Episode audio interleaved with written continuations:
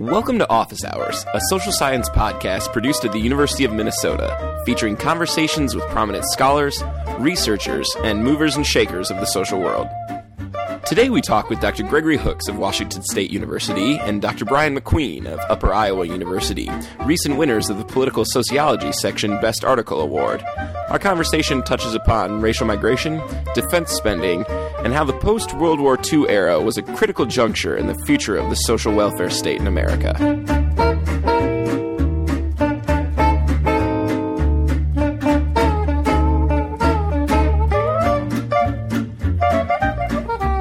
Talking today with Doctors Gregory Hooks and Brian McQueen, co authors of a recent piece in American Sociological Review titled American Exceptionalism Revisited The Military Industrial Complex, Racial Tension, and the Underdeveloped Welfare State. Um, so to get going, what I thought was most interesting about this article is the way you kind of argue that militarism and national security really profoundly affected the New Deal, uh, even though that's you know really only thought of as a domestic policy. And and I think it's a great example of how you know sometimes seemingly unrelated international processes can sort of drastically shape domestic issues. So I, I guess I'm curious, what brought you to looking sort of at these large international programs and their relation to the New Deal in the first place? I, I guess I'll go first. I did a dissertation in the mid 80s on uh, World War II economic planning. I had a book on the topic. And one of the things that I was struck by in the course of doing that work, now that research focused on really the industrial planning for the war and, mm-hmm. uh, and the rise of the Pentagon. But after completing that, and there was some of it in the book, I, I went around saying that uh, the New Deal wasn't debated and defeated; it was swept away in a flood of Pentagon money. And but I never really did the research to back up that impression I had.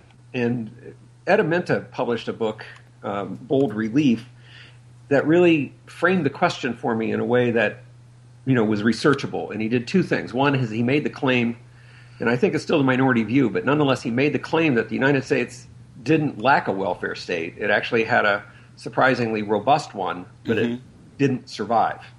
And secondly, he also articulated um, an argument in terms of political geography of where support came for a social democratic or uh, social democratic uh, policy agenda or a, a, you know a welfare state without apology and I didn't agree with what Ed said about World War II, but I thought the way that he framed the framed the question in his book lent itself to um, mobilizing on that to actually document the impression I'd drawn about the New Deal being swept away in a flood of money from the military side of the house.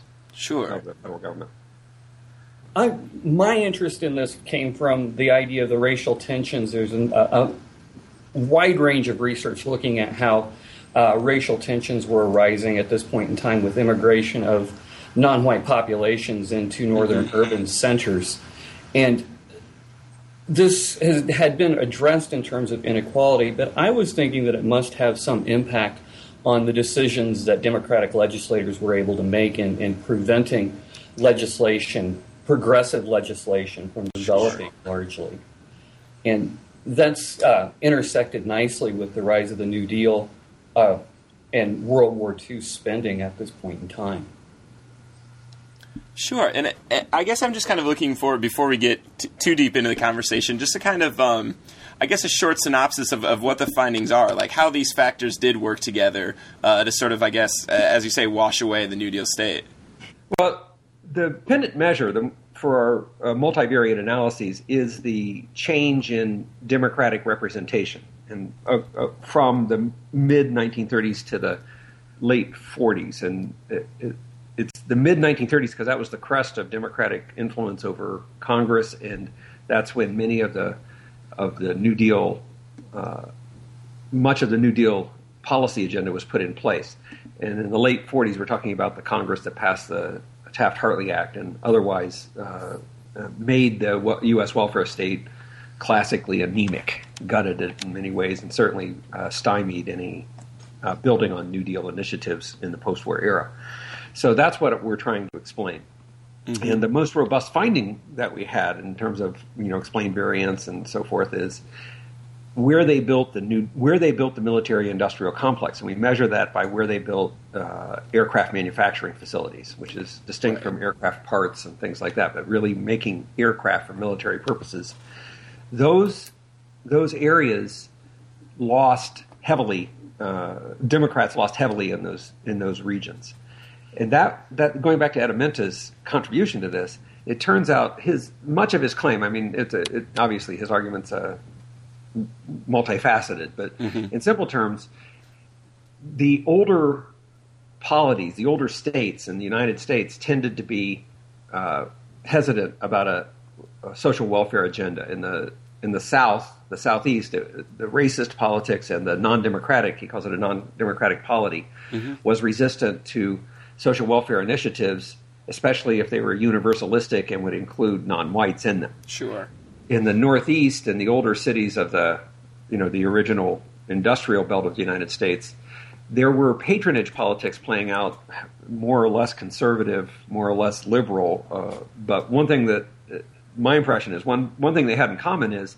these patronage systems were pretty localistic, and and for that reason they weren't very happy about shifting these resources to federal distribution because it would up, upset a patronage system. And again, sometimes there was a over and above that, a, conservative ideology. And again, I, I, I, won't try to summarize all the research on that, but sure. basically, what that means is that, uh, again, in simplistic terms, east of the Mississippi, there was not a lot of momentum towards a social welfare uh, system, and the real energy came west of the Mississippi and had to do with uh, less attachment to certainly the the racist polities of the Southeast were not reproduced west of the Mississippi, but even the patronage systems were much more anemic. Part of it having to do with the timing of the um, the timing with which states joined the union and the the kind of politics that were incorporated at that time. Mm-hmm. What was interesting about the military-industrial complex is it uh, and it doesn't though it's easy to talk about it in terms of a plot given the way it played out it just so happens, and, and, and, I do think this is a contingent development having to do with fighting wars across the Pacific for the first time in the U.S.'s history, and other uh, contingent and specific characteristics of the aircraft industry. The military industrial complex was overlain with the very jurisdictions that were most supportive of social welfare. And Democrats lost. Part of the background research for this article, we looked into you know, what does this really mean? In my state, the state of Washington, in uh, the 1930s, every, I think there were eight uh, congressmen and women, I think all men though, uh, in the 1930s, and each of them was a Democrat. By 1948, and again, the reason Washington's salient, this is, uh, you know, Boeing was headquartered in Seattle, right. aerospace was an enormous uh, tail that wagged the dog here in terms of the in terms of the economy of the state. And so in in the 1930s, this state was, I think, every every member of Congress in the House of Representatives was a Democrat. In uh, 1948, only one was, and that was Scoop Jackson, who was known as the senator from Boeing. So he was uh, sure. And so it was really quite a a profound shift of of who controlled the legislative agenda, speaking for the state of Washington. And you know, we looked into a little bit of it, and they really, really were, you know, in terms of being swept away. A lot of the activities in the state of Washington had to do with natural resource development, had to do with you know the classic New Deal kinds of programs in the 1930s. Those were just less interesting when you had such an enormous employer in Boeing and related activities, and there were other activ- other things going on. Sure, I do think that uh, New Deal. Obviously, we we chose to start at the crest of the New Deal, so obviously it was going to get worse before it got better, instead of getting mm-hmm. better, I guess, because you're running into ceiling effects. But the real the real collapse here in in Washington, the same thing happened in jurisdictions in California, and again, if you start ticking off where the military industrial complex went, especially on the West Coast, it was just an absolute hemorrhaging. So that was the biggest finding in terms of, you know, a flood of money washed it away. It was actually a flood of jobs, uh, to be more precisely. That's what we view. So that was probably the most robust finding of predicting where Democrats lost. Sure. And, uh, Brian Brian could probably do a uh, would be a good time given Brian's agenda to talk about the how race wove into that story of the military industrial complex. Exactly. I was just going to ask you that uh, a related claim is that racial migration patterns also affected this quite significantly. So I was hoping you comment on that. The importance of race was it shifted the, the basis of the working class. The working class itself was changing in these industrial centers as it went from a homogeneous white working class that was concerned with working class issues to a working class that was more heterogeneous. It had minority and majority group members in it, and majority group members held the political power at this point in time. They became less supportive of democratic legislators that were that supported social policies that uh, appeared to benefit disproportionately the the minority members of, of the areas. It also, mm-hmm. you know, of these industrial areas.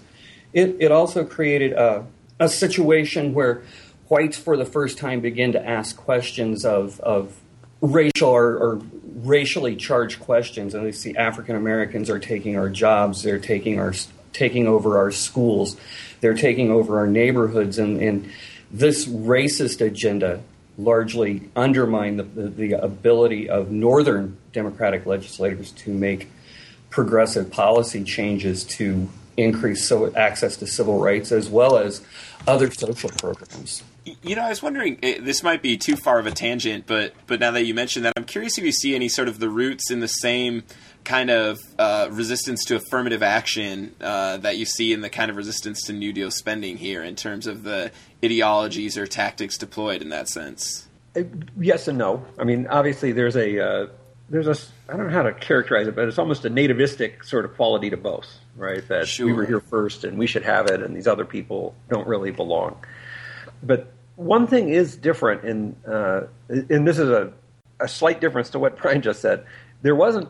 It wasn't because there was no jobs. Right now, in affirmative action, it's about employment. Sure. The problem was during World War II, in some of these war centers, there were too many. There were too many jobs and too few people and the federal government actively recruited non-whites, actively went to the southeast, white and black, and recruited uh, workers to migrate, subsidize the cost of migration, and uh, to bring them to war centers where labor was needed. And so uh, places like Detroit, uh, which again is uh, made a, they made some airplanes, but they really made like aircraft parts and things like that. It didn't, sure. be, it, you know, it didn't become a an aircraft hub. Uh, actually, uh, whites from Appalachia weren't especially popular or well regarded in Detroit either. Sure. But and uh, blacks that came were not you know well regarded. And, and one of the larger riots during World War II was in Detroit, and it was sparked by the federal government building a housing complex called Sojourners Sojourner with the Sojourner complex or Sojourner Truth. I can't remember if they used both names.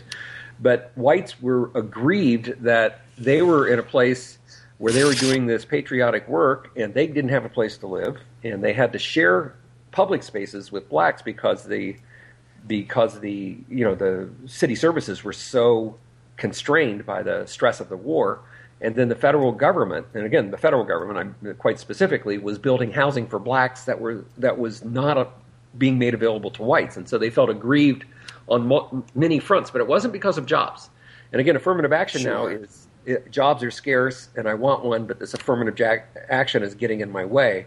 During World War II, it was really um, the sharing of, of uh, resources in, in a real sense of um, unfairness that people had to share bathrooms, share schools, share housing, share neighborhoods uh, interracially, and, and, whites didn't think that that was right.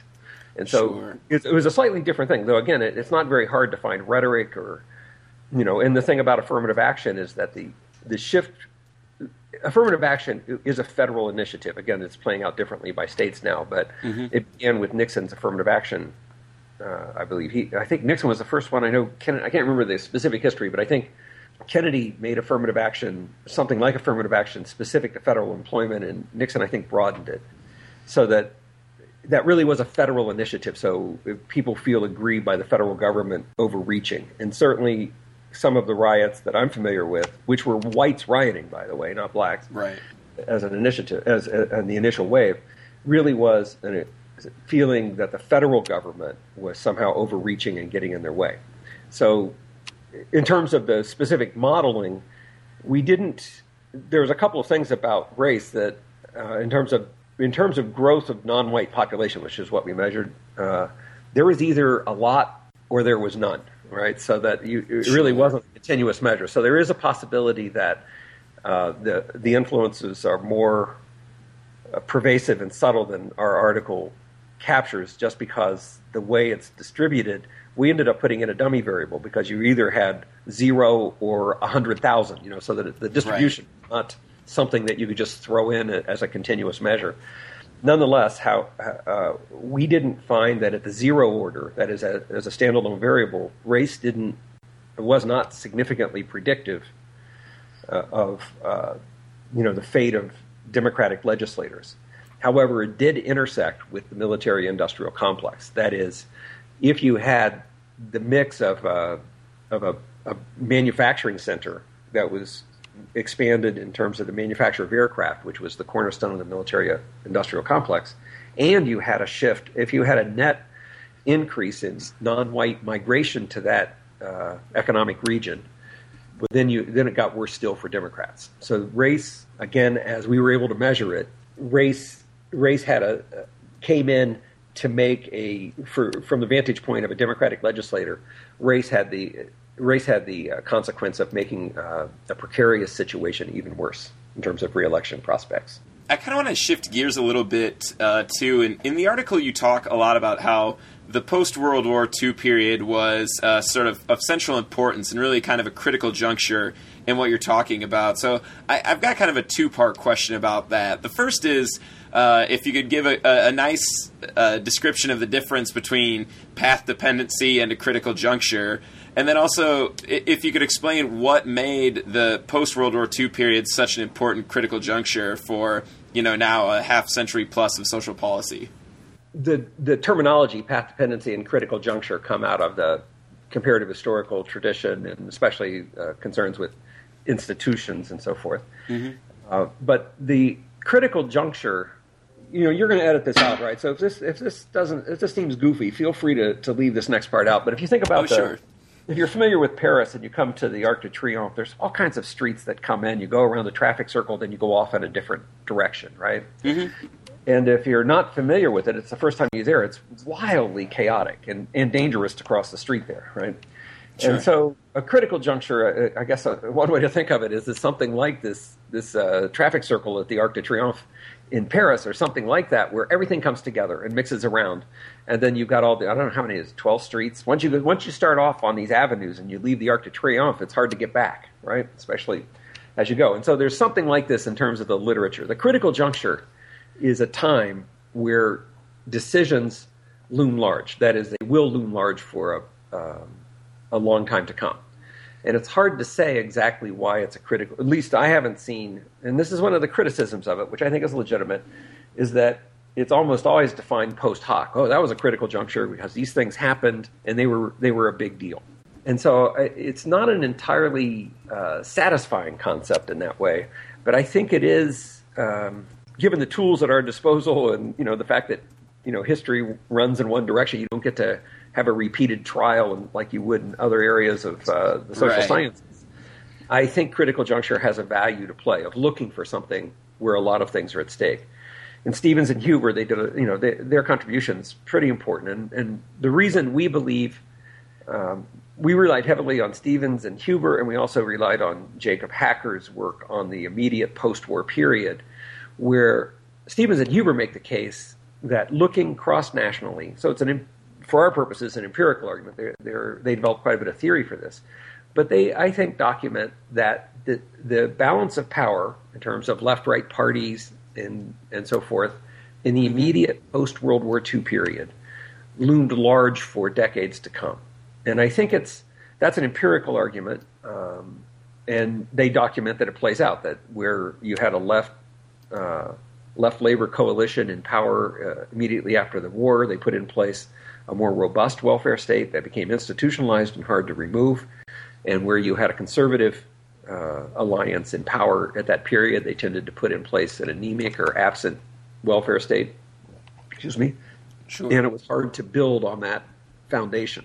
So it became a critical juncture, difficult to change. Now, the path dependency is the second part. Once you start down this path, it's difficult to return and reset and say, oh, we made a mistake. We really wanted a robust social welfare state, and we want to do a reset and start over. And there, uh, I can't recall, I don't know of a single instance where that happened, where there was a, uh, a profound reset. And so the the notion of path dependency is that as you take a step down the path, it's hard to reverse, come back, and go down the second path. That is, sure. once you take the first step, the and and with each step, the inertia builds more still. In terms of politics, that means that you have uh, people's careers attached to being on that path. It means that you have corporations that are making money on this. One of the one of the things that comes out of the historiography of this is that and, and we cite in our article is that Taft-Hartley, is, of course, is seen as an anti-labor act. Right. It really made it very difficult to organize labor. Where labor unions were not well entrenched prior to that legislation, it became very difficult for uh, labor unions to expand afterwards. However, there was other aspects of that of that bill that are that are related to the welfare state, and that is organized labor was given a, a seat at the table to guarantee health health benefits and to and, and pensions, and oftentimes actually became the agent that actually took in those funds and distributed them. So, organizationally, a labor union was able to justify itself saying, look, we're, we're able to provide you better health care than you would have. We're able to help you with pensions. And so, organizationally, labor unions were, in terms of this path dependency, they became attached to the anemic, uneven, um, employment based welfare provisions that are the hallmark of the anemic U.S. welfare state. And so it's not just corporations and politicians, but labor unions themselves became resistant to a universalistic option because of the organizational incentives that were embedded in Taft Hartley. That's an example of path dependency. Taft Hartley is an especially important piece of legislation in terms of the notion of critical juncture, that it, it, it defined how welfare, how retirement and healthcare benefits would be distributed. And finally, I don't think, uh, going back to you know our attachment to World War II, I don't think it's an accident that it was right after World War II that this played out. That is, World War II was a mass industrial war. The democracies, well, the, all all of the belligerents required uh, a massive mobilization of, of people, pr- disproportionately male, to serve as warriors. Sure. And uh, veterans, there were a lot of veterans running around who had uh, legitimate, you know, in terms of the politi- the politics of this. They had their claims were uh, almost unchecked in terms of their legitimacy. The question was how to deliver on their legitimate concerns, and and at the same time, you had the mass industrial mobilization across again all belligerents, including the United States, and they too were patriotic. And so, how are you going to handle that? So the settling of what will be our social welfare state was at the same time of settling citizen claims against a government that just asked them to, to endure the horrors of a war. So the reason I think uh, Stephens and Huber are right that it's a critical juncture is that so many citizens, who are the you know obviously the focus of a welfare state, mm-hmm. such a large proportion of the citizenry were actually involved in a patriotic endeavor for the state, where the state owed them. I mean, it's a classic sort of sure. thing in terms of comparative historical sociology is the ratcheting up of the state's fiscal capacity and also its accepting expanding obligations to its citizens following great wars. So the, the reason this was a critical juncture in terms of a welfare state had to do with just the massive mobilization for that war. And again, the path dependency part of it is that once these decisions were made, there was, uh, and uh, you know, with every passing year, with every passing layering in of of uh, different actors and different investments, the inertia of of resetting the welfare state just grew. Sure, sure. Well, I, I actually think your Arc de Triomphe example worked out quite great, so I don't think it'll be edited out, but it helped me understand critical juncture. Um, but I, I, you know, kind of in, in starting to wrap up here a little bit, I, I'm interested in what the both of you see sort of as as the contribution from this study. You know, how does this maybe change our understanding of the welfare state and social policy, or or racial migration patterns, or things like these? What do you see uh, the the both of you as the the big contribution this piece brings to the literature? One of the things that was challenging about this research was to methodologically find a way to lay over the um, the economic regions, which was for us, you know, the military industrial complex is a is an investment. You know, it's a it's an economic infrastructure related to war manufacture. Sure. How do you lay how do you layer that over congressional districts? And again, we we spent quite a bit of time talking about how hard this was, and it was. Took a right.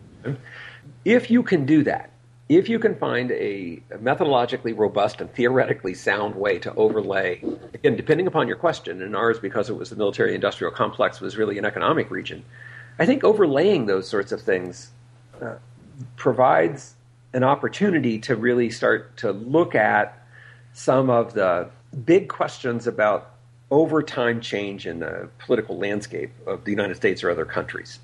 So I had been interested in this question of, uh, you know, in the military industrial complex literature, it's not very hard to find an account that talks about, you know, starting with C. Wright Mills, an account of generals and conservatives conspiring to roll back various things. Sure.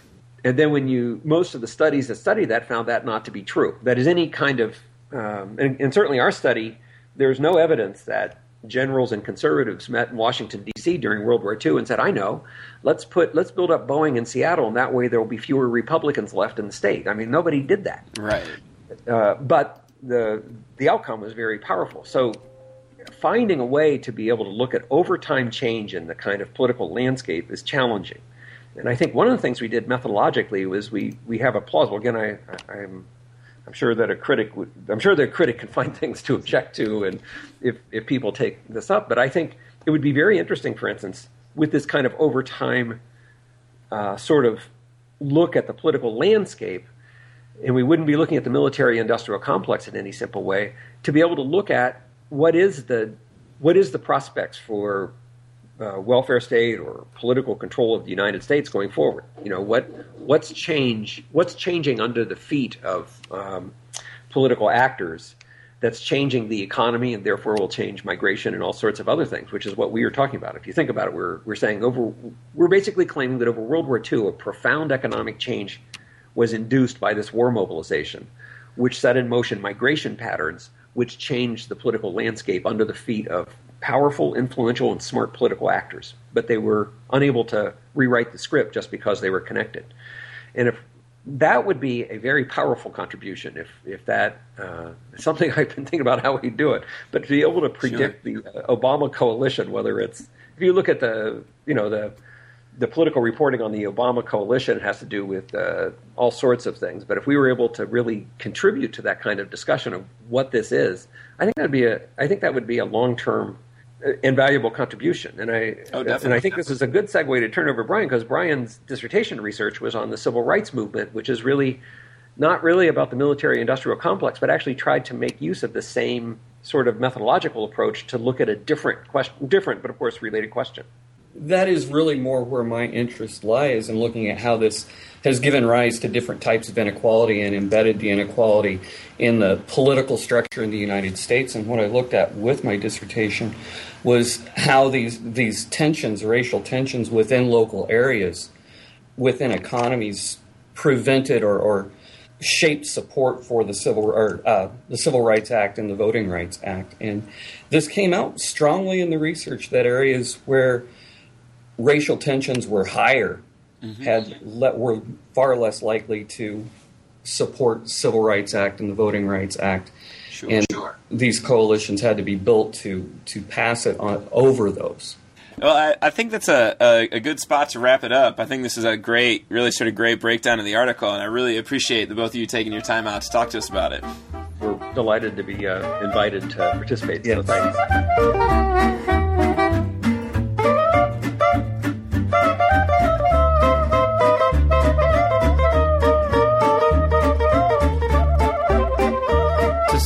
This podcast or learn more about the research discussed today, check us out online at thesocietypages.org slash office hours. As always, thanks to the Office Hours co-hosts, the entire TSP family, and the University of Minnesota College of Liberal Arts.